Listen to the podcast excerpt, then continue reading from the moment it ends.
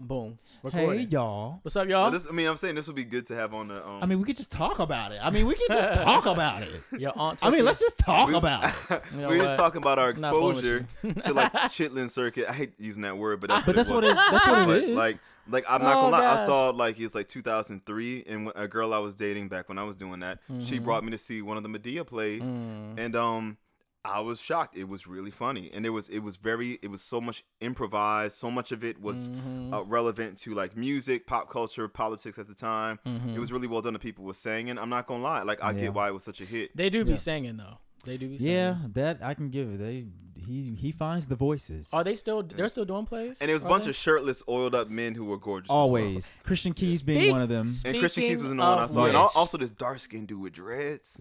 I remember him. I just got 10% gayer just now. That's all right. But he was just, I was like, God. It's hilarious. He has a show called The Have and Have Nots. Yes. Every male lead. Fine as fuck. Beautiful. Yes. Just beautiful. And the black ones and the white ones. Yeah, beautiful. But the women can look like anything. They can. And not that none of them are beautiful. No, they are. Some of them are. But they're all shapes, sizes. Yes, all the men are all gorgeous. All gorgeous, all in shape. They might be all colors. But they're all, like, plastically handsome. It's kind of funny, actually. All got crazy gym bodies. Yep. Yes, like, every single time. Like, thick, beefy, Chippendale dancer kind of body. Right. You know what I mean? I'm like, come on now. Like, it's hilarious. But it's funny that Eric mentioned that, because I mentioned that my aunt also exposed me to theater and my favorite genre of food being seafood. She threw some clams in my face and I was like, these are so delicious.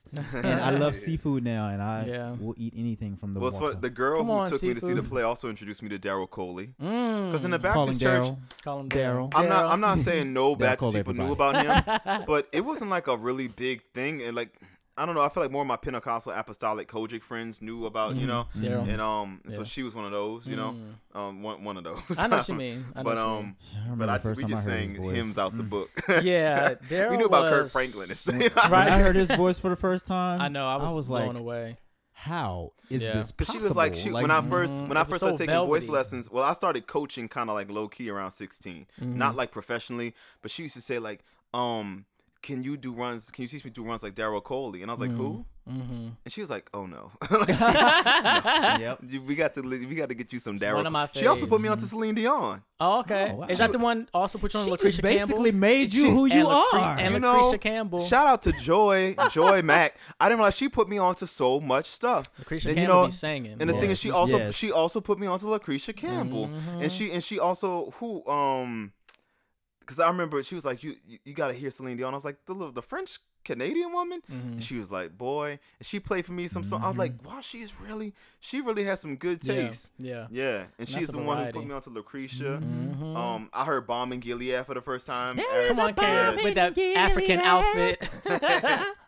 She was getting up there. Yeah. She was singing that. Normally I do it, but I was telling Micah earlier, I slept with the windows open and the fan on last night. Oh no! So God is, you know, I guess I still have it. But... I mean, you caught that? I guess I still have it. It's somewhat there. I guess. I guess I never really lose the gift, but I guess I just will always have it because that's just me or whatever. But I'm a regular person just like you, but better. Like, Anyway, so one of my friends, he was listening to our podcast for the first time, and he was like, I cannot tell who's speaking when y'all talk. I can't tell. Does he remember the beginning? Well, when we introduce ourselves, we didn't introduce ourselves this time. Oh, we haven't yet. That's why I was about to do it. Oh, okay. But for my friend that's listening, and I know you know I'm talking to you, this is me and my voice. This is DeMarcus, your friend of many years. He's talking to you. This is Mike. My name is Michael or Mike. I'll be talking like this. Okay. Next. No. Chicken next. My name is Eric, and I actually talk like this all the time. No shade to him.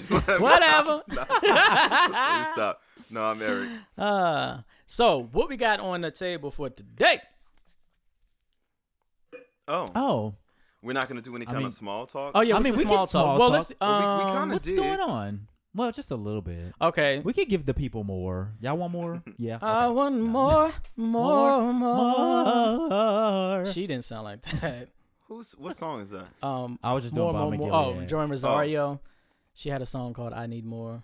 Who? Joanne Rosario. She was a gospel artist back in the day. I don't know that song. Yeah, I probably know the song. I probably don't know who she is. That was her only known song. Oh, wow. I didn't even know. I've been listening to... That was back in like the early 2000s. Interestingly enough, I've been listening to a lot of God's Property lately because I just felt I was in a nostalgic mood. They had some bomb-ass songs. I was like, some of these songs are so Yeah, they did. Kirk Franklin, he can write and he can play. And he got some singing-ass people. Yes, he does. He does. And I sent Michael... one of the songs that I absolutely love for whatever reason is He'll Take the Pain Away. Mm-hmm. That was one of my favorites on that particular CD. Away, I know He'll take the pain. The magic didn't work this time. We'll get it later. Don't worry. No. We just got to warm up to it. That's because he withdrew the blessing because we're all gay. Right. So small talk really quick. In outing news, I guess you could say. Did y'all hear about Orlando Brown? No. But he's gay now. Well, right. Well, apparently, first of all. You did say outing news, right? No, I did. Yeah, I did. I did. Yeah. So the way you said he's gay now. Apparently. Oh, they all are. The tag says this. It's not even cool no more. Right. This, I know, right? They're messing up our agenda. I know. Come on. This man, in the video, this guy is speaking. And the tag says, this man, referring to the guy who's speaking, this man came forward claiming Orlando Brown tried to talk to him a few years ago after Orlando Brown bashes Trey's songs for gay rumors. And so the guy claims that he was somewhere in L.A. and he went onto the elevator and Orlando Brown was in the elevator and he complimented this dude on his hair. Mm-hmm. And so later that night when he was on Grindr, not Orlando, but this guy, when this guy was on Grindr, that was him. When he was on Grindr, he got a message, and the guy said, "You know, it was nice to see you today," or whatever. And so this guy was like, "Oh, thank you," and he was like, "Well, who are you?" And so Orlando sent him a picture or a video or one of the two, and it was Orlando Brown. Does he have the picture? I know, the video? You know, because you know what people can people can say whatever. But apparently, this guy's really famous. He has like 1 million followers, and he's the Uber fax guy. Have y'all heard of him? Uber? Yeah, I mean, I'm talking about some Uber. Sorry, I'm very tired. Listeners, please forgive me. I'm very tired. Uber fax guy. Uber fax guy. I just thought it was somebody I never heard of. No. Exactly. Uber fax guy. I went to his page. He has like over 1 million followers. Apparently, he's really known, but I don't know who he is. I don't know. But I thought Orlando Brown. I was supposed to say Bloom. Oh, so isn't Legolas? Yes, he is. Okay, but that's my Orlando Brown husband. But I thought that's Orlando Brown was not Orlando. But I thought he like bop doona bop bop bop dibba bow bow boom. Listen. Yeah. Someone put that in the comments. Something about that bop bop. Oh yeah. Now the bops again. But I went to Orlando's page. What is going on? He looked like he's aged like 40 years and doesn't look healthy at all. His crack is whack. Wait, Orlando Brown. Wait, that's his. Who were you mentioning?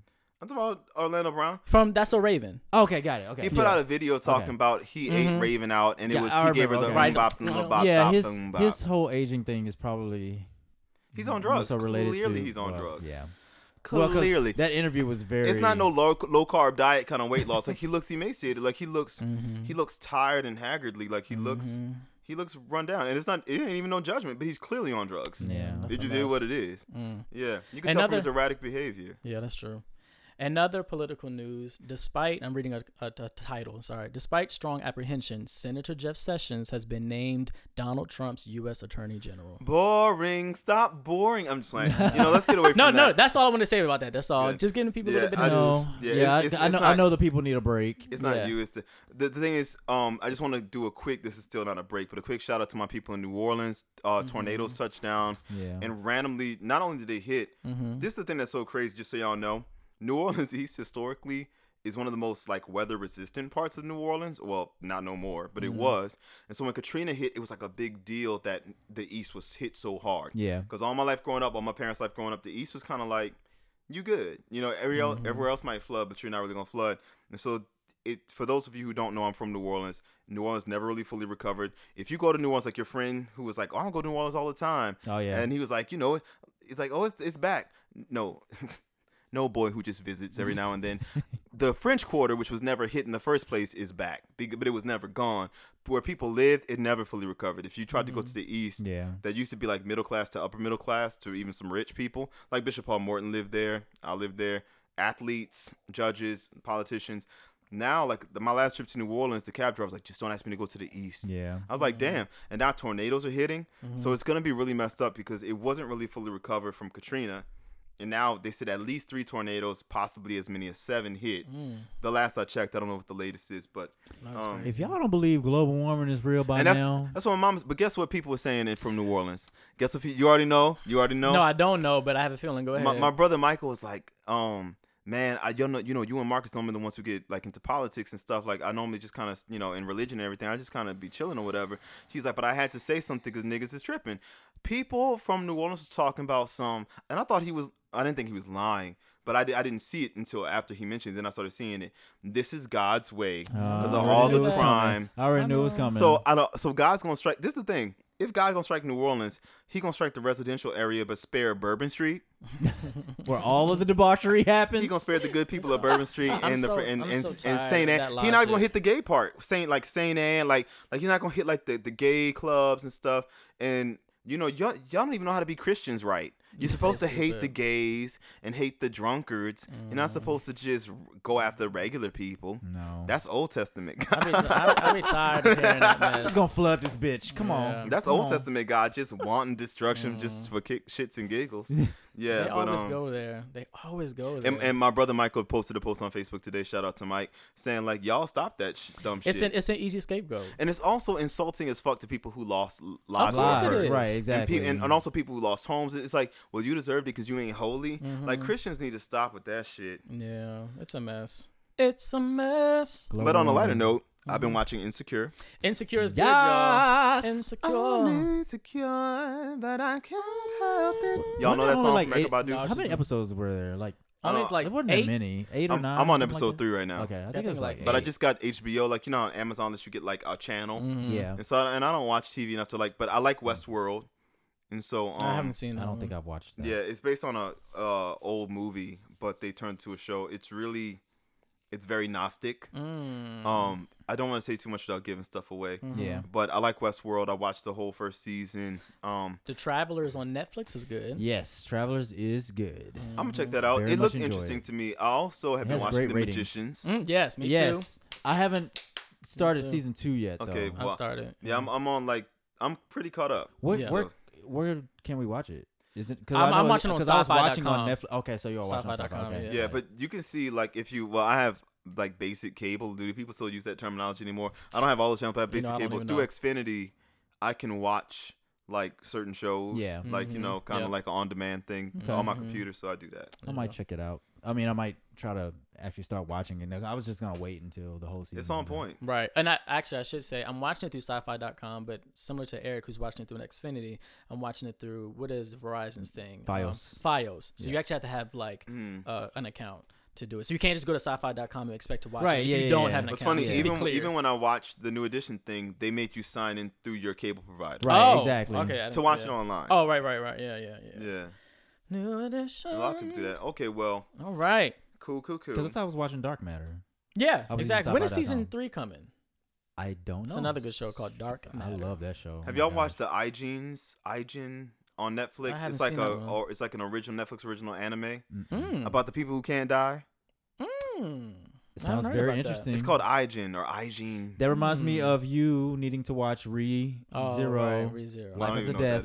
It's kind of similar in a sense, not to give anything away other than what they show in the preview, but basically he can't die. Well, he dies, but then he comes back and only he has memory of him having lived before. That's oddly nobody else does, though. But it's kind of like a reset.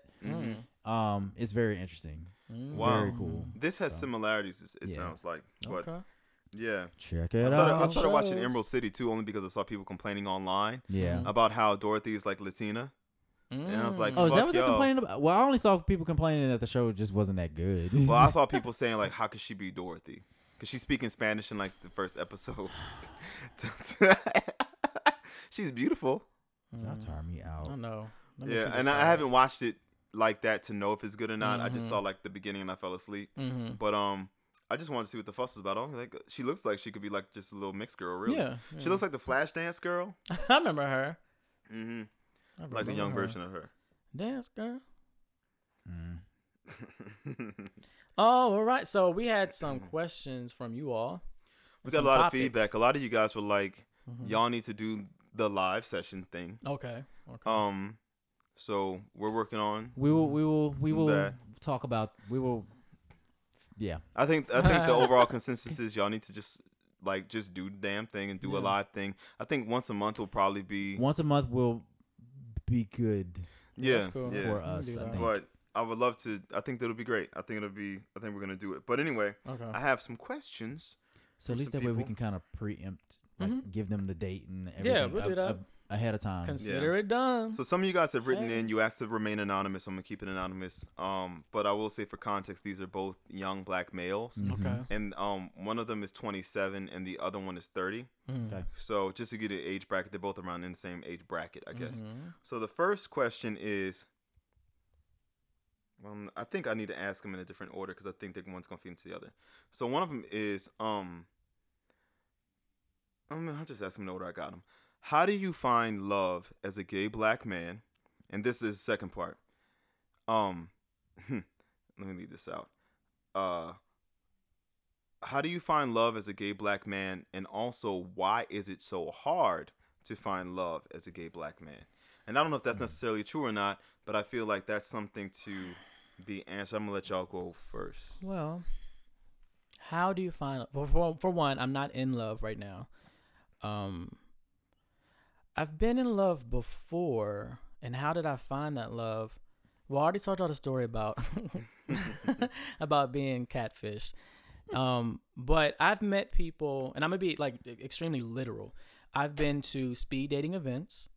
Gay speed dating events. Actually, shout out to can I say his name? Social Experiments. Okay, I'll just say it. Yeah, Social Experiments. I was gonna say his name, but Social Experiments. He'll be on the show soon enough. Right. Social Experiments is a my boo.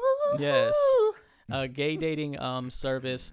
I guess I can say service. Yeah. Events that happen in the DC area. So I've been to that, and I've had numerous dates from those. No love found, but there was numerous dates. Well, can I dissect the question and ask you this and still keeping it on you? Do you think it's hard to find love? As a so to jump to the second part. Or harder than it's... I don't... Well, I can't compare it to anything else. I never tried to love a woman before, but do I think it's hard? Because I hear it a lot, like, why is it so hard? And the implication is that it's somehow harder than if you were straight or if you were a female or if you were, like, as a gay black man, why is it so hard? Yeah. The subtext is it is extra hard. Right, yeah. Like I said, since I've never tried to love a woman, I can't compare it to that. Mm. But in and of itself, do I think it's hard to find love as a gay and black man? I think it's challenging, but some of that's on me and not necessarily on the other person. Some of it's on me because right now, I don't want to have love right now because I'm still trying to get myself together. You know what I mean? But what has been challenging with it when I've attempted is either we just did not have the same values in terms of exclusivity or... what else got in the way? Some of the places I was trying to find companionship was just not working. Like the apps don't work for me. I know there are people who it does work for, but when I was on Grindr, when I was on Jacked, it was either let's have sex, or that's all there is, or there was nothing of substance that I could find. And again, that's not to put it all on the other people that I met. Some of it could have been my own insecurities and the things I needed to work on.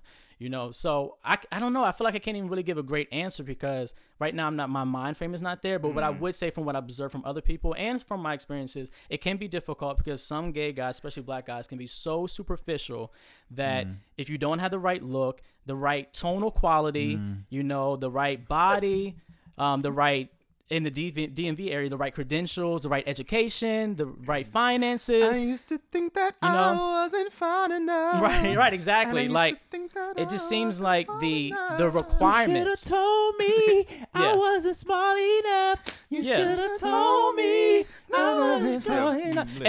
And also, another thing that I see, and I'm not trying to put it off of me, I'm trying to include myself in my experiences too, but one thing I do observe about others, at least online, I see some fine-ass black gay men talk about how they can't find anyone or whatnot. Mm-hmm. But I see their comment sections flooded with admirers. Yes. You know? Yep. But I see these same guys on the timeline of other fine black guys who just aren't giving them attention. Right. And so I just think that with gay black guys. That is so astute. I've noticed that too. Yes. Yeah, yeah, it is. It's so saturated with the outward appearance that all of us at some point just ain't giving another one a chance because they don't look the right way. And I have been there before. I'm not just blaming other people. I've been there before. Or you're holding out hope that you could find one that looks a little bit better. Yeah.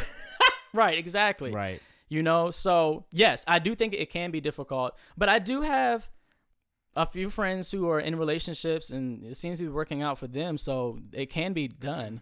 But yeah, let me just say this right quick. I was talking to a friend last night, who's not on the podcast, but I was telling him about how I don't feel like a gay man in this one way. I feel very much so like a heterosexual woman based on this quote. So he said, and I might mess it up a little bit, but you guys get the idea. He said that he's heard it said that men find a way to fall in love with you based on how you look, and women find a way to be attracted to you based on how you act, like your personality. And so I agree with that. I feel like I'm the woman in that way. Like I feel like, and y'all know, not presently who I'm with, I'm not gonna do that to them, but I've dated guys who a lot of people were like, I don't see it. Right. Like they're not about to win any modeling competition. You know what I mean? And I was like, but I love, like, it's their personality just made them so gorgeous to me. And I find that, and I'll have friends say, like, how you just get good ones. Like, even the ones that didn't work out and dissolved amicably, they were good, a lot of them. And I would have people say, like, how are you getting all these good guys? And I'm like, there are plenty around. But the guy in particular who asked this question, I feel like I can't say what I really want to say. It's interesting the kind of guys he goes after. Okay, I'll say he told me this himself, and this is interesting. He was like, people tell me I don't have a right to go after the kind of guy I go after because of the way I look. I don't want to guess weight, but he's significantly overweight. But the only kind of guys he's attracted to are guys that are ripped and look like they live in the gym. Yeah. And he's like, I can't find love. Like, well, you're not looking for love. Yeah. That's not, I think guys need to get real and need to stop playing. But what you're saying, I'm supposed to settle. I'm mad that you think settling is anybody who doesn't have an 8-pack. Right. Like, if that's settling to you, you're going to be very disappointed. Right. And the thing is, you don't even hold yourself to this standard. That exactly. So how like can you expect someone else to do the same? Like, you want an 8-pack, but you have a no-pack. And he's like, but I'm working on me. Yeah. Okay. But you got a long way to go. You do. And while you're talking, another thing that just popped in my mind, one more thing, and then I'll kind of pass it. I know I've been kind of talking a lot. Is I won't have much to say, but I will have something to say. Guaranteed. Another reason why I think it's hard.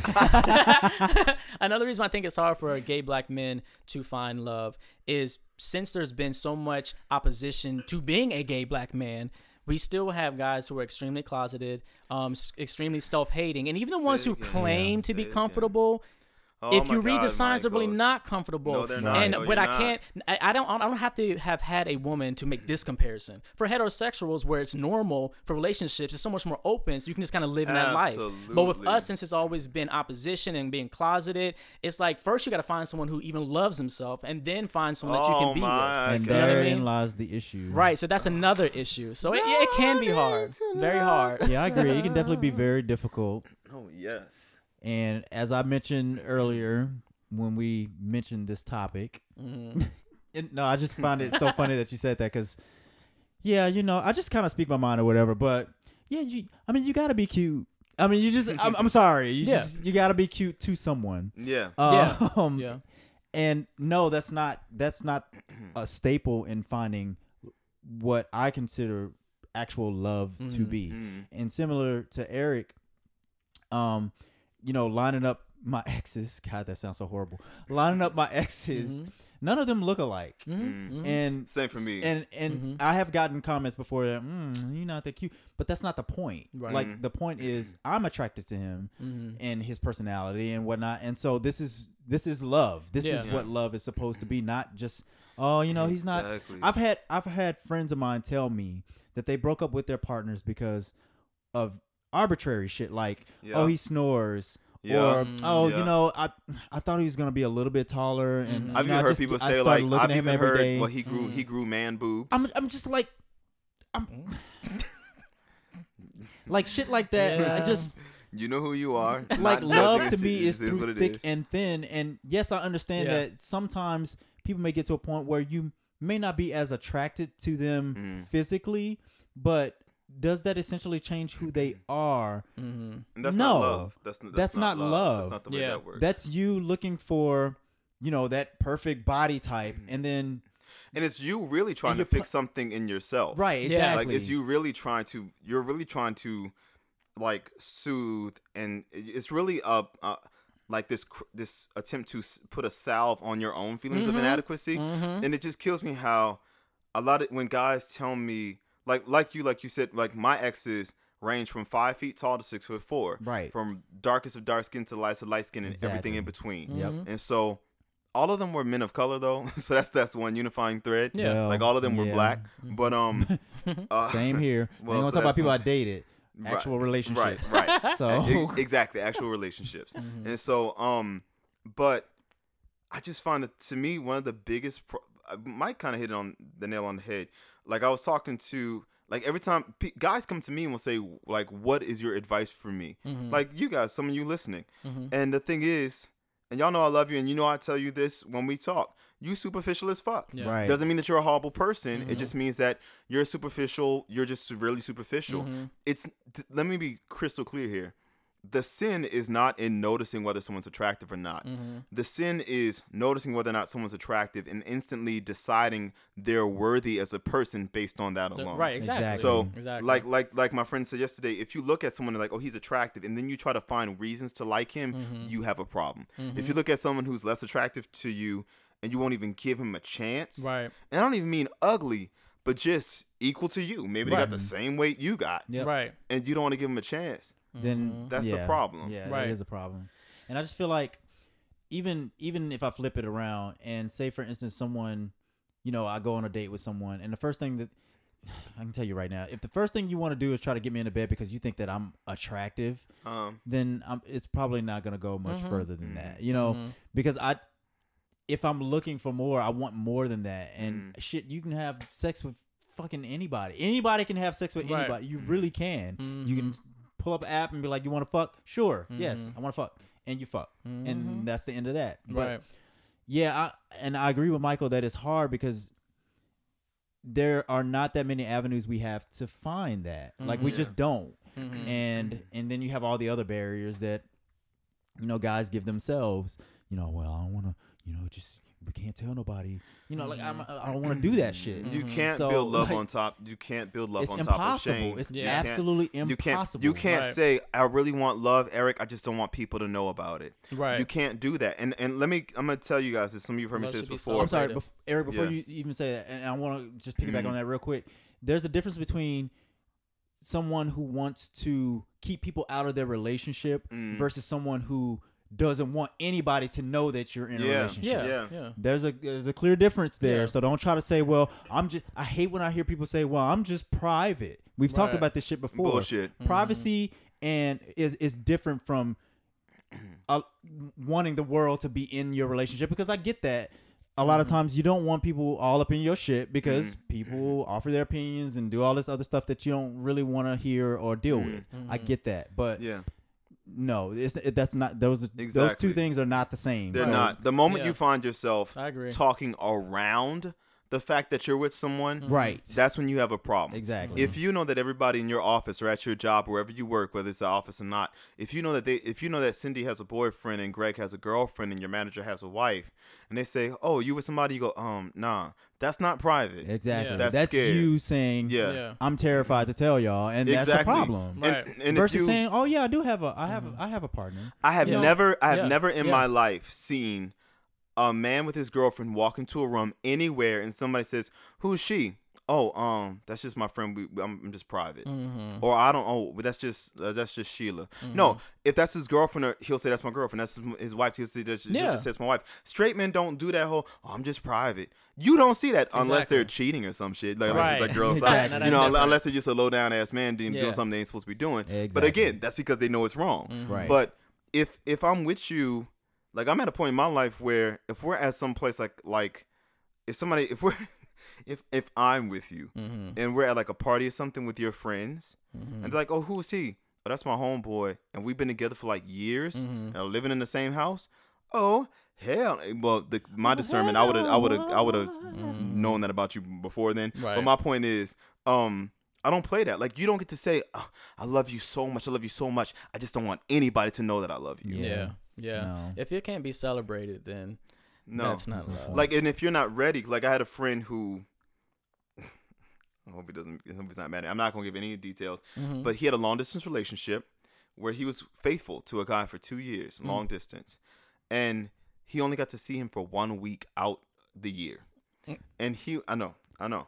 And he was mad because he was like, Eric, when we were around each other, all he wanted to do was touch me. And I was like, Jake, let's call him Jake. Mm-hmm. I was like, Jake, I thought you were in love with this guy. He's like, I am. And after you have every other part of the whole entire year to not touch, why didn't you want to reciprocate? And I was like, hold on, let me ask you this. You mean you were out in public, don't you?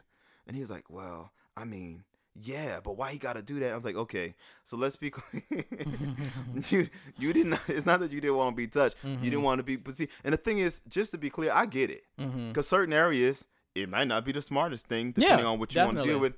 But my whole thing is it affects, like we even talked about how his sex life wasn't that great because he was like, well, I don't want to do this and do that because I don't want him to think less of me. I don't want him to see my head bobbing up and down. I don't want him to say that he fucked me. I'm like, but I thought you love him and I thought you wanted to. He's like, I do, but I don't want anybody to have anything over me. Okay, see that's too much bondage. You can't function in a relationship that way. You can't say I love you so much, mm-hmm. but you're straining and bending to, and this is the thing that kills me, y'all. I'm gonna say this, mm-hmm. and then I'm gonna shut up for like a minute. So the gag is, mm-hmm. you say you want someone masculine, and masculine means nobody knowing what you do. Masculine means adjusting the way you walk, adjusting the way you talk, adjusting the way you dress, all for other people. So in essence, you have no autonomy. Your life, you live for other people's opinions of you. Mm-hmm. You live a life ruled by fear, the very definition of weakness. Mm-hmm. You're not strong at all. There's nothing masculine about that. Right. Ironically, what would really make you much more of a man is if you could back up all the shit you talk about how you don't care what other people think and live your fucking life. Yeah. That would be much more masculine. Yeah, they're not looking for that. They don't want to be with someone that seems girly. You know, you're speaking on a deep level, and they're not even on that same wavelength. You know what I mean? That's see all of these obstacles. Of course, love is going to be hard to find with all of these obstacles internally and externally. It's just that's a lot. And for any of if y'all listening, and this might be stinging a little bit, it might be speaking to you, use this as an opportunity to examine yourself, and to grow from it. Mm-hmm. Like if you really want love, then yes, if you're working on yourself, then do that. But something's just gonna have to change. And get rid of this word "settle," because y'all don't even fucking know what that means. Like, it's condescending for one. For one, yes, but I feel like people don't really understand what that word. Like to me. You saying that, oh, he's an inch too short. That's not settling. That's you being an asshole. Oh yeah. It's definitely you. Like it's just you being an asshole. It's absolutely you being an asshole. Period. Yeah. Mm-hmm. So yes, I'm sorry if you feel like, well, he gotta be 6 foot, or I ain't going. Yeah, I'm talking to you. And the thing is, but he gotta love me for me. Right, but he gotta love me for me. Right. If you're gonna have those standards, then have your standards. But you'll probably just be in the same place you are now. Exactly. So you can't mail order love. Yeah. And I was about to say something else. Fuck. No matter how hard you try. Start thinking about the Russian brides. No, for real. And then they'd be resentful as fuck. And it'd be biding their time. I have a friend who was a mail order bride. Mm. Well, this is the other thing I was going to say. Mm-hmm. You attract what you think you deserve. Mm-hmm. And I was telling my friend that they were, and y'all know about my past relationships. When I had dudes who fucked over me, this is so hard. This is advanced level shit. Yes, to be real with yourself at this level, you gotta evolve. Mm-hmm. They treated me like shit because part of me felt that that's what I deserved. Yeah, you don't keep attracting guys who will fuck over you or women who you attract what you think you deserve. Doesn't mean you'll never encounter a bad person. Right, but when you teach people how to treat you, people can. Good and bad people can read people, and the thing is, I emit an aura now that says that's.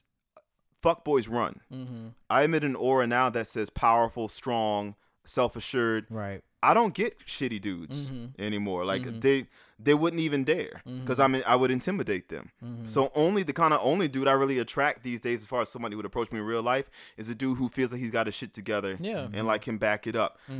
The only time I dealt with and when I got with one of my exes, who Michael especially knows, and you've met him, Dier, who we were really good, but our relationship fell apart because he was insecure in his sexuality. He feared it was going to go to hell. He was going to go to hell. And the truth is, I was still kind of wrestling with it too, even though I said I was okay, but I wasn't all the way there. And that's why I had him. And the guy I'm with now is a dude who boldly would say, if you say, who's that? Oh, that's Eric. That's my boyfriend. Right. I'm at a place now where I can receive that. Exactly. You know what I mean? And I'm at a place where I'm the same way. And so I wouldn't have been ready for that 5 years ago. Well, not five. I wouldn't have been ready for that 7 years ago, eight years ago. So you have to, it doesn't matter what you say. Because like Mike says, some of y'all claim that y'all so comfortable with who you are, but you're lying. That's true. You are lying. Like, be real. Right. Like, stop lying to yourself. And it's hard to ask yourself uncomfortable questions, but it frustrates me because some of y'all come to me. I'm not all up in y'all business. Y'all come to me, and I'm like, and you're like, I'm so comfortable who I am, but nobody knows about me. I'm like, nah, man, nobody stop knows. With the bullshit. And they're like, well, I'm not supposed to tell everybody. No, it's not about telling everybody. Right. It's about just stepping up. And with the example I use with my friend, and y'all heard me say this before, my friend works at a gym, and so I was like, so let me ask you this. You work with a whole bunch of like Italian people, a bunch of white people, or whatever. They talking about black folk. Let's say they don't know you're in the room. Or let's say they think you're something else. What do? He's like, well, I'm going to stand up. I don't see anything wrong with that. I'm going to let them know, like, I'm a black man. You shouldn't. I was like, okay. He's like, I think anybody would. Fair enough. So what you going to do if they start talking about gay people? Right. And he was like, ah, crickets. Ah, right. And I was like, you're not gonna stand up. And he's like, well, my sexuality doesn't define me. And I was like, ironically, neither does your race. Right. And this is somebody who self-proclaimed doesn't really identify with a lot of conventional black culture in the first place. He doesn't quote unquote talk black, his words. He doesn't listen to hip hop and stuff. He doesn't know a lot about black culture, but he still feels like I've got to stand up for this. I can tell you, for somebody who knows him, he's a lot gayer than he is black. But the thing is, I'm like, that's how self-hate is an insidious thing. You say you don't hate yourself, but it sneaks in with all these rationales. Yeah. Where you say, oh, well, I'm just this, I'm just that. And I told him the gag is, sexuality is an integral part of who you are. It's an integral part of the human experience. Right. A lot of practices, like Taoist practices and stuff, they believe it's your vital life force. Your sexual energy is your vital life force. It is your creative force. So if you're stifling your sexual energy, you're stifling your very life force. Yep. Exactly. And you know, the next time that someone says that to me, I'm not my sexuality, or it doesn't define me, I'm not going to let them off the hook right then and there. I'm going to need an explanation. Okay, I hear you. Explain what that means. And I think if you press them, they'll start to see, well, they may not acknowledge it, but you'll start to see the holes in the whole defense. Oh, yeah. That's just like throwing out, what is the term? I don't know. They're hiding behind it. But yeah, that's no. Yeah, it just doesn't work like that. But this leads me to the second question. So, dos preguntas. Another person hit me up around the same time. And he was like, I want to come out. And he credits us with the reason why he feels like he wants to, because he didn't know that, his words, and I'm really paraphrasing, I'm condensing, he didn't know people like us existed. He lives in to hear him describe it, a remote part of the U.S. where there aren't a lot of examples of what a black gay man could be, or what any gay person could be, let alone a black one. And so he's always felt very, really alone, and we've given him hope. And so he hears us talking, and he's like, well, let's say I come out, like I want to, but how do you get past the fear of possible repercussions, i.e. social ostracism, physical violence, and possibly even losing your job? Can you read the list again? We're the last. Possibly losing your job. Social ostracism. And violence, physical violence. And pretty much any repercussion you could think of. Yeah. Well, for me, there's just so much to say, because it could be cut off from your family. Like, those things kind of encompass all the different. Yeah. For me, it was a process. Coming out was a process, and it took time.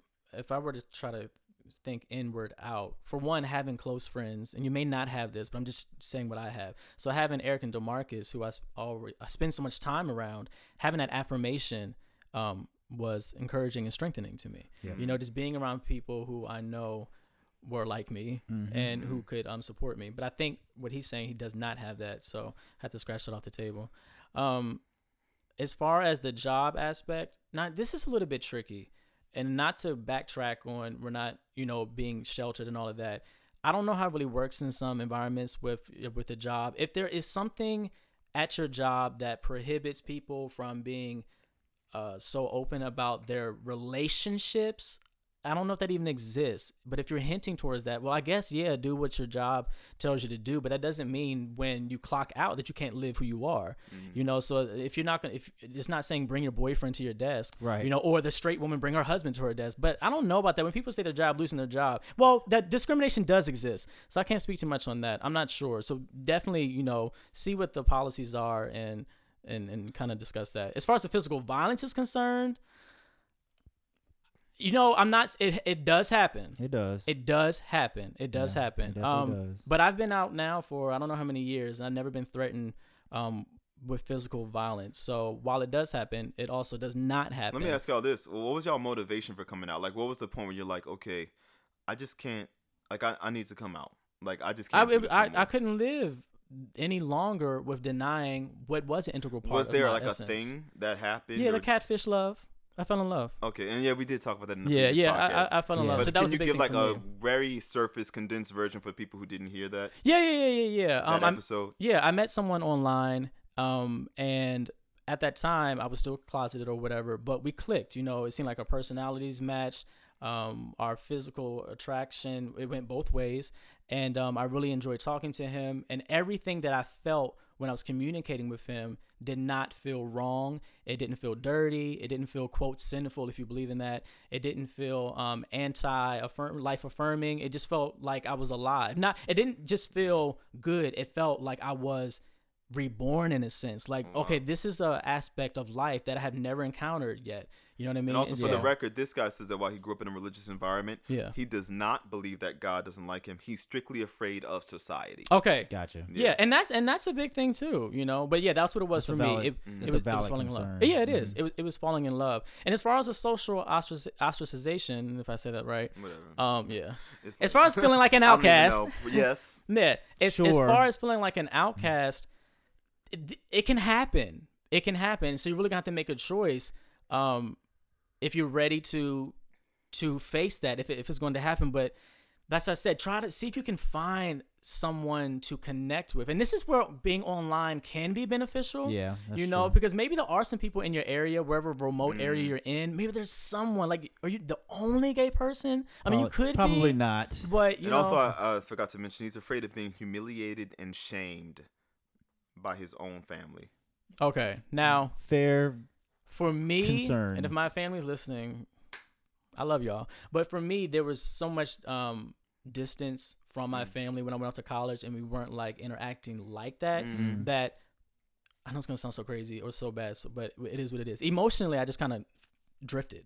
You know what I mean? So my emotions weren't so invested in what they thought at the time that it would kill me. But my family, you know, there were a couple of members who did not agree with it. But by that time, like I said, I had friends who built me up.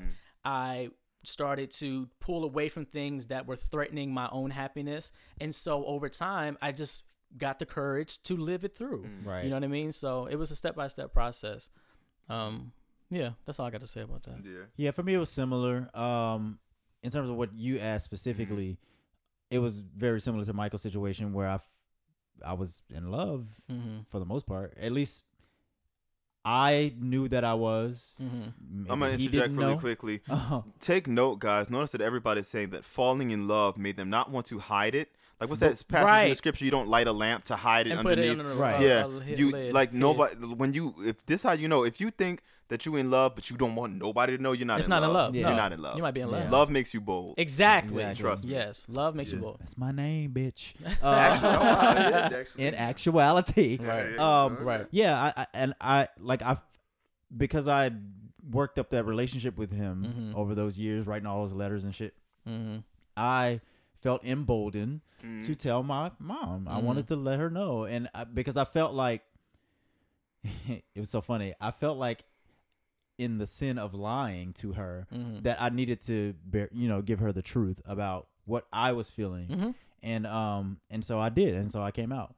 And so that's what drove me to come out. Now to the question itself, all of those things you mentioned are things that I went through in my head as well. Mm-hmm. So what I did that kind of helped me was I tested the waters with people that I knew and kind of trusted. Mm. So I started with one of my close friends in high school and told him that I was gay and kind of got that reaction just to kind of see what am I going to be dealing with here. Mm-hmm.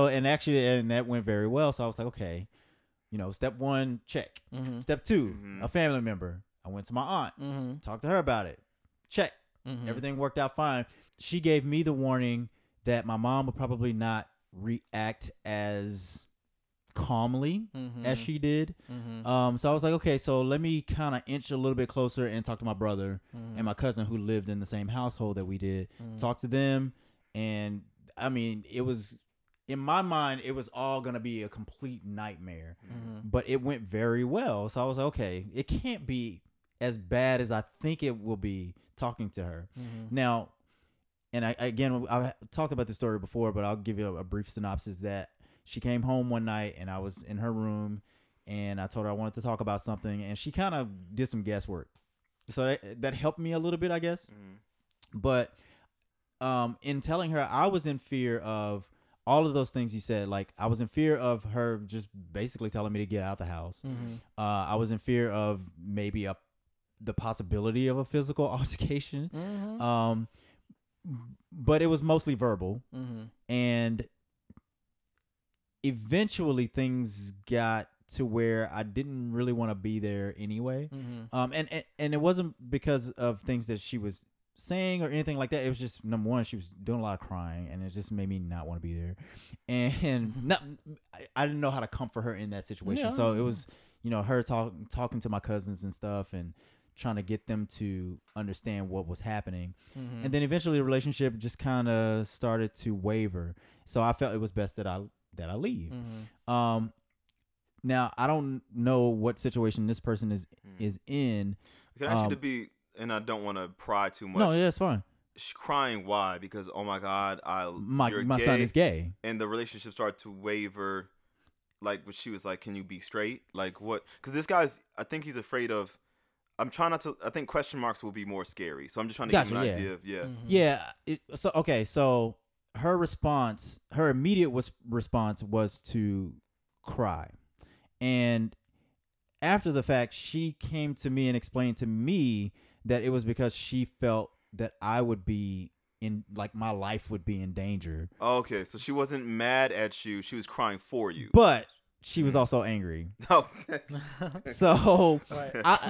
I'm pretty sure, based on the 2 years that we pretty much didn't talk to each other, that it was a combination of both. So did she kind of feel like you were choosing this?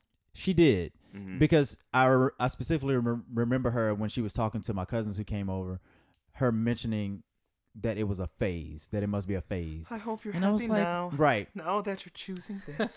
Yeah. You too. And so that kind of made me feel some kind of way because I was like, well, I'm pretty sure it's not. Mm.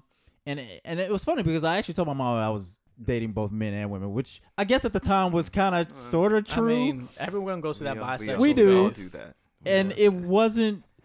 But again, it was to make the blow feel a little bit less, to cushion the blow. Absolutely. Yeah, but it wasn't technically true. I mean, I was dating girls or whatever, but and actually at that point I hadn't dated a guy, which was actually kind of interesting, but I knew what I was feeling inside. Mm-hmm. So yes, it can be very difficult to think about, but the only way to know what kind of reactions you're going to get is you have to find somebody that you're willing to tell, and honestly, it's kind of like the whole the allergy test. You got to prick yourself in order to find out what's wrong or what could possibly cause you harm. Yeah, if you don't mind me just jumping on that really really fast, and that's the other thing, you're gonna come out more than once. Oh yeah, you know what I mean. Oh so yeah. When people say come out, I think, we kind of think, oh, it's just the one big time thing and everyone knows. Well, not really. No, I mean, I came out to my family.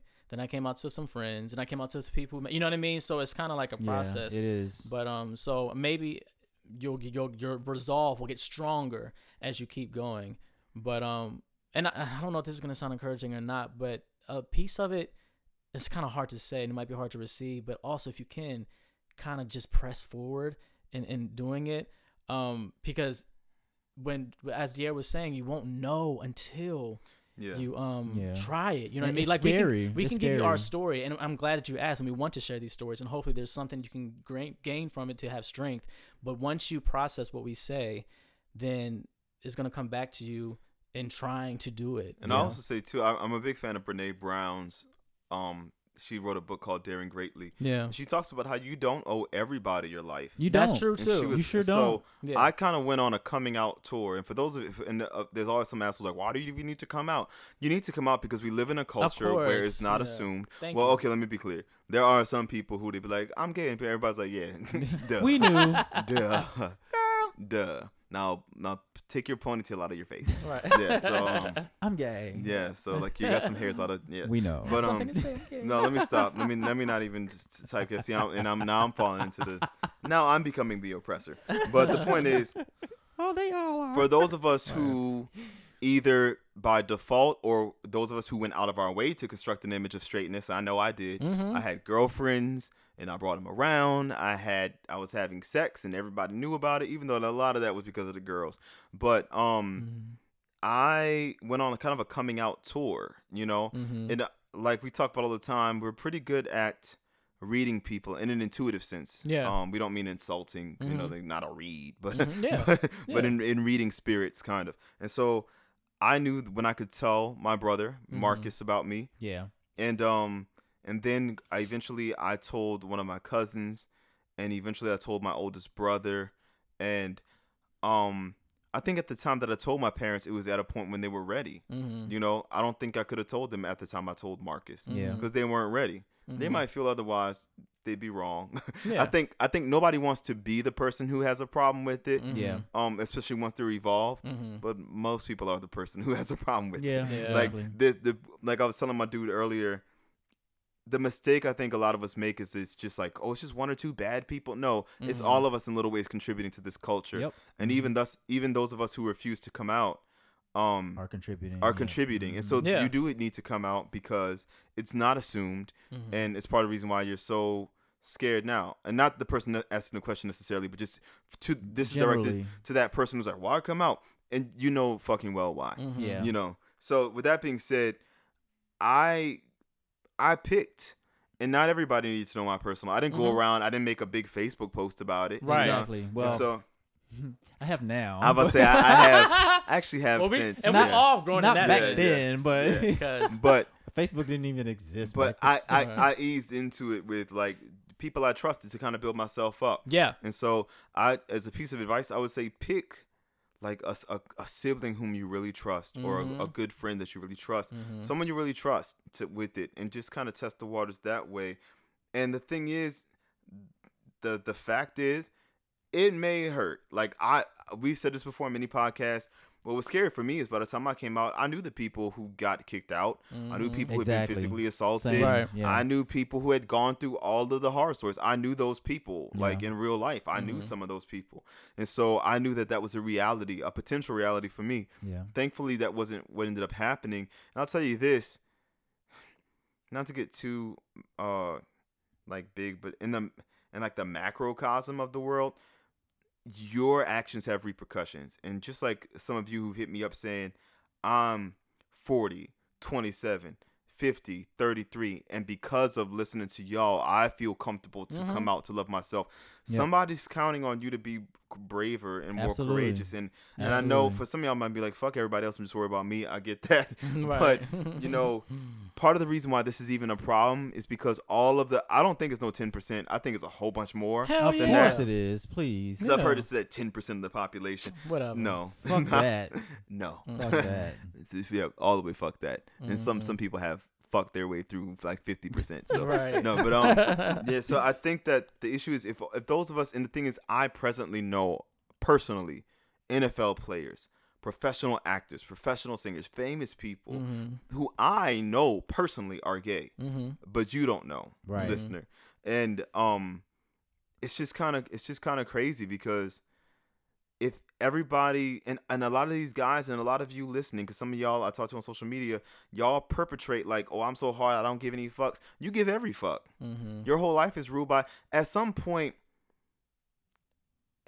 you get fed up and you don't even give a fuck anymore. You truly don't give mm-hmm. a fuck anymore what's gonna happen. Yeah. At some point, being suffocated and stifled, the novelty of that wears thin and you're ready to start living your whole life, even if it means having to cut some people off. Yeah. That is so true. You know, something that you said made me think of something else. In addition to having people in my life like Eric and DeMarcus who I could talk to and trust, I also started to change up what I read and what I watched. And this might sound kind of weird or kind of funny, but I'm being serious though. Like, I started watching and reading more gay material so that it even felt more normal to me. And the reason why I say that is because at the time that I was closeted, I was trying to change, and I didn't want to be that way. But once I started to get past that, even I myself had to familiarize my mind with just, I don't want to say gay lifestyle, because in that sense, not that. Yeah, it's I don't like that word. Yeah, compartmentalized. But yeah, really, we know what you're saying. Yeah, but like when you watch, I do think the music we listen to, the things that we watch can be inspiring, and things like Pariah and Blackbird, you know, watching things like that and gaining strength from that too can also help to mold your mind. Listening and looking to art that reflected the gay experience. Yes, thank you. The kaleidoscope of the gay experience. Yes, because Pariah is different from Moonlight is different from Blackbird. They're unifying threads. It's not my story. Right. Like when I saw Moonlight, I was like, wow, this is powerful, but it's not my story. No, see, so I don't like gay lifestyle because it implies homogeneity. But I agree. There is. But I think it's good to read and watch, like to read literature and watch movies of different people's gay experience. Like the experience with them living with this. Exactly. Yeah. Now my black ass. Or LGBTQ experience. Right. You know. Yeah. Instead of just reading and, you know, looking at movies and shit, my ass moved to fucking Philadelphia, the city of brotherly love. And they say that for a reason. And dove right into the mix of it. So I went from like no exposure whatsoever to going to balls and, you know, like learning all of that stuff for the very first time. Like I had never, I didn't even know what that was. Like I had never heard of that before, but I jumped right into it and my mind was blown. I was like, holy fuck. Like there's a whole bunch of people like me. I didn't know that. Right. So, but I know things are different now because we obviously have technology. Yeah. Not to say we didn't have no technology back then. We had Yahoo Instant Messenger. Yeah. And we had AOL Instant Messenger and all of those. Right. But it wasn't as easy to get in touch with people like we can now. You know, you pick up your phone, you go on social media, and bam, you can find a million people like you. Yeah. But back then, it blew my mind to find that these people, a lot of which who were kicked out of homes and whatnot, because I found like there was an alternative home that I used to visit. Oh, okay, I didn't live there. I used to visit like gay houses. Yeah, basically like House of Darion. And exactly. Shit. Yeah, House because of these people were ostracized and kicked out and whatnot, and I just thought that was so interesting, you know, and to go in there and tell my story and listen to their stories.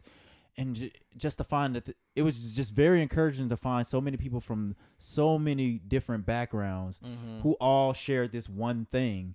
And I was like, wow, I can, like, this is fine for me. Like I can deal with this. And so I would never give up that experience. And I wouldn't change anything either. When I think back on it, you know, coming out to my mom at that time, I probably at this point, if I went back with the knowledge I have now, I probably would have came out a whole lot sooner, to be honest. Yeah. That's just me. But yeah, hopefully, I mean, you can take a lot of this advice that we've given and really it's going to be hard to just finally go and do it. But once you do, you'll feel a lot better regardless of what happens. Like now, if you're in physical danger, obviously. Yeah. We're not saying forfeit all common sense. Right. Yeah. No. Be wise. If you're in physical danger, get out of the situation as fast as you can, regardless of who it is. Don't allow anybody to hurt you, because that's not. we don't want that for you, obviously. And if you feel like you're in danger, hell, I even hate to say call the cops, because shit, I don't even want to say that. I don't know who to call. Like, just call somebody you trust. Call somebody you trust to come help you. Right. God forbid you call the cops. and some shit goes down. God, but yes, please just use your best judgment.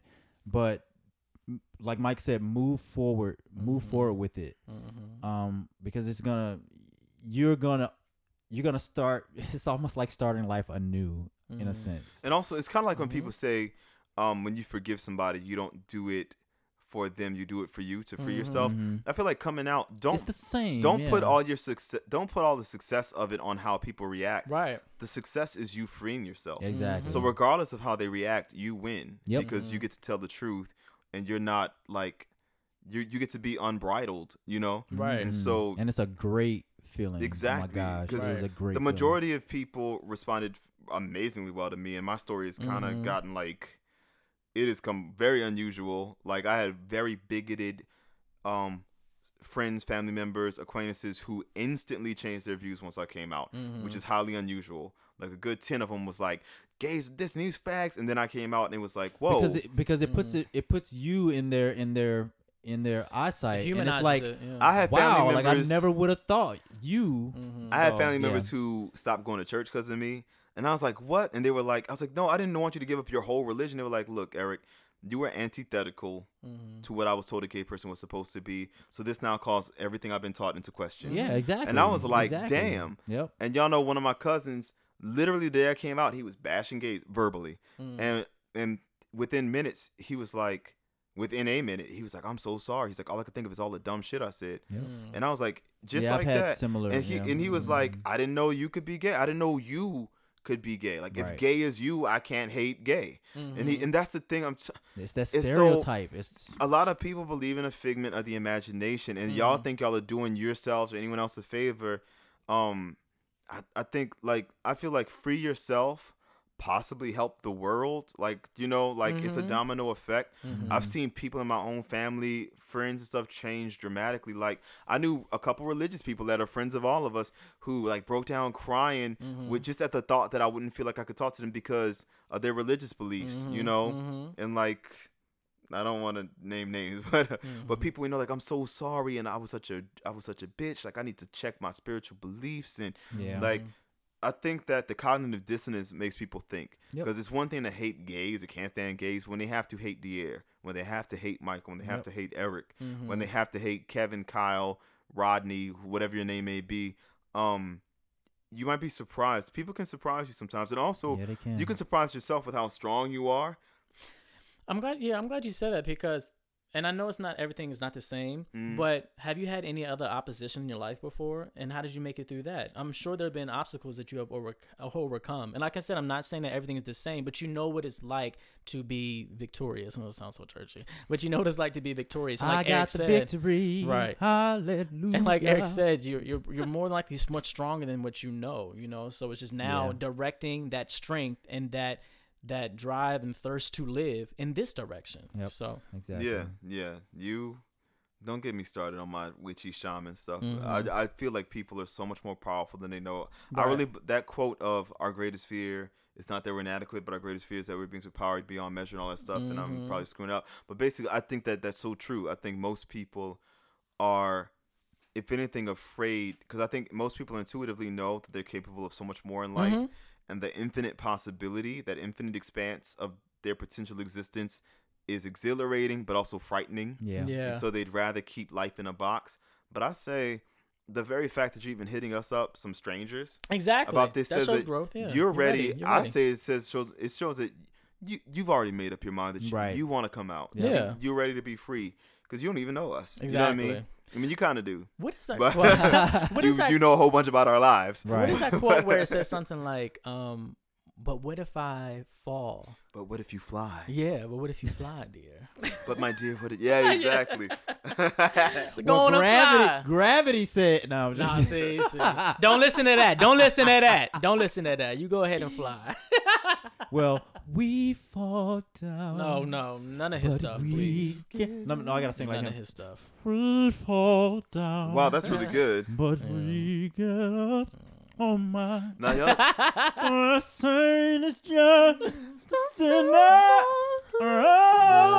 You know, there's a scene in the episode of Girlfriends where he's singing. And they step up to the front of the church, and it's such an emotional scene. Like, really? I remember that. You gotta go back up again. Yes. Okay. Go back up again. I can't do the voice like you. I can't connerve it. I can't do it. He be getting up there though. I can give him that. It's gonna be all head voice coming from me, so it's not gonna be. He do be getting up there. You can go back up again. It's not gonna be no chest though for y'all who know singing stuff. I'll give him. I'll give him some credit. He might knurdle the fuck out of it, but he can get some chesty resonance really high. I just don't like that. It sounds throaty, but I don't think that's what it is. Oh, like, is that what it is? Well, it's not. It's like kind of covered. Yeah, that's what. That's covered. What I mean. Yeah, it's very. I remember I almost died when I was still watching gospel stuff like that, and he was on that show, the Clark Sisters. And he got up there beside them, and he said something to the effect that he used to act like he was like the sixth Clark Sister or something like that. And but he was hitting all the notes they were. I bet he was. Matching them back and forth. And I said, I know you are. Go ahead. I bet he was. I used to, when I first started coaching, I coached a lot of gospel singers. I coached a lot of male altos and sopranos. Oh, yeah. Mm? Yes, there were. Sing, y'all. Totally straight male altos and sopranos. Sing, y'all. Sing, Dion. No, let me stop. Totally heterosexual. I woke up this morning with my mind. Hey, stay. Stay. Oh, jeez. That little hand movement. I knew dudes who'd audition for the choir. I'm looking for a miracle. I don't remember all the words. I don't even remember. Oh, man. I cannot. But all that to say, be encouraged. Don't ever stop. Go through. William B. encouraged. Yeah, but no, this is a different one. Going on. But and we go through this. We've been through this like a few times. There's another Be Encouraged. That's popular. Make it all right, but you gotta stay strong. I don't like that one. Oh, but you William. Like I say, you gotta do what? Stay strong. I gotta believe. Oh yes. But.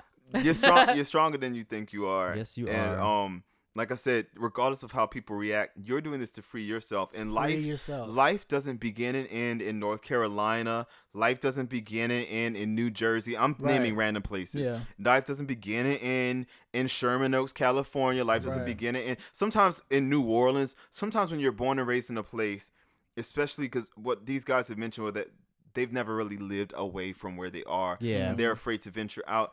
Look, there's so much more to this country, to the world, than just one little 50-mile radius, 10-mile radius, or whatever. Mm-hmm. Yep. Don't be that person when you older, like, I could have done. Don't let fear bind you. Nope. I'm not saying be stupid and just go run out and just go. Well, don't be bold like D'Air and just go run off. You know. Because you may or may not be lucky. But plan it. Like, think about it. I ain't planning nothing, y'all. I was just like, you know what? Plane ticket, bam, I'm out. I'm going to figure this shit out when I get there. And you were one of the lucky ones because I've known of people to leave and didn't think it through and had to come right on back. Yeah. Well, they ended up on the street and for somewhere. A moment I did. For a moment I thought I was going to have to turn around and go back. But all I could hear in my head was, see, I told you so. I told you so. And that shit made me work hard not to get back to Dallas, Texas. Yeah. And I ended up living in Philly for 5 years. So, hey, if I can do that. You gotta get through bold, this. You gotta be bad. You gotta be stronger. You gotta be. Nobody knows the words to this song. You gotta be together. You gotta be together.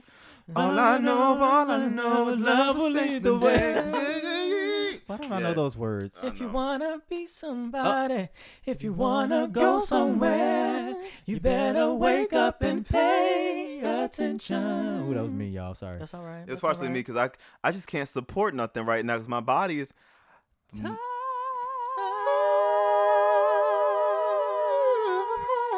I had to riff out of it. I couldn't even. I can't sustain. We begin some harmonies, though. I can't sustain. I'm not feeling well. I got pain. Oh, shit. I was like, wait. We need to put a clip of that up. Yes, too. We do. Because that was fucking funny. We all got pain. Were there any other questions, by the way?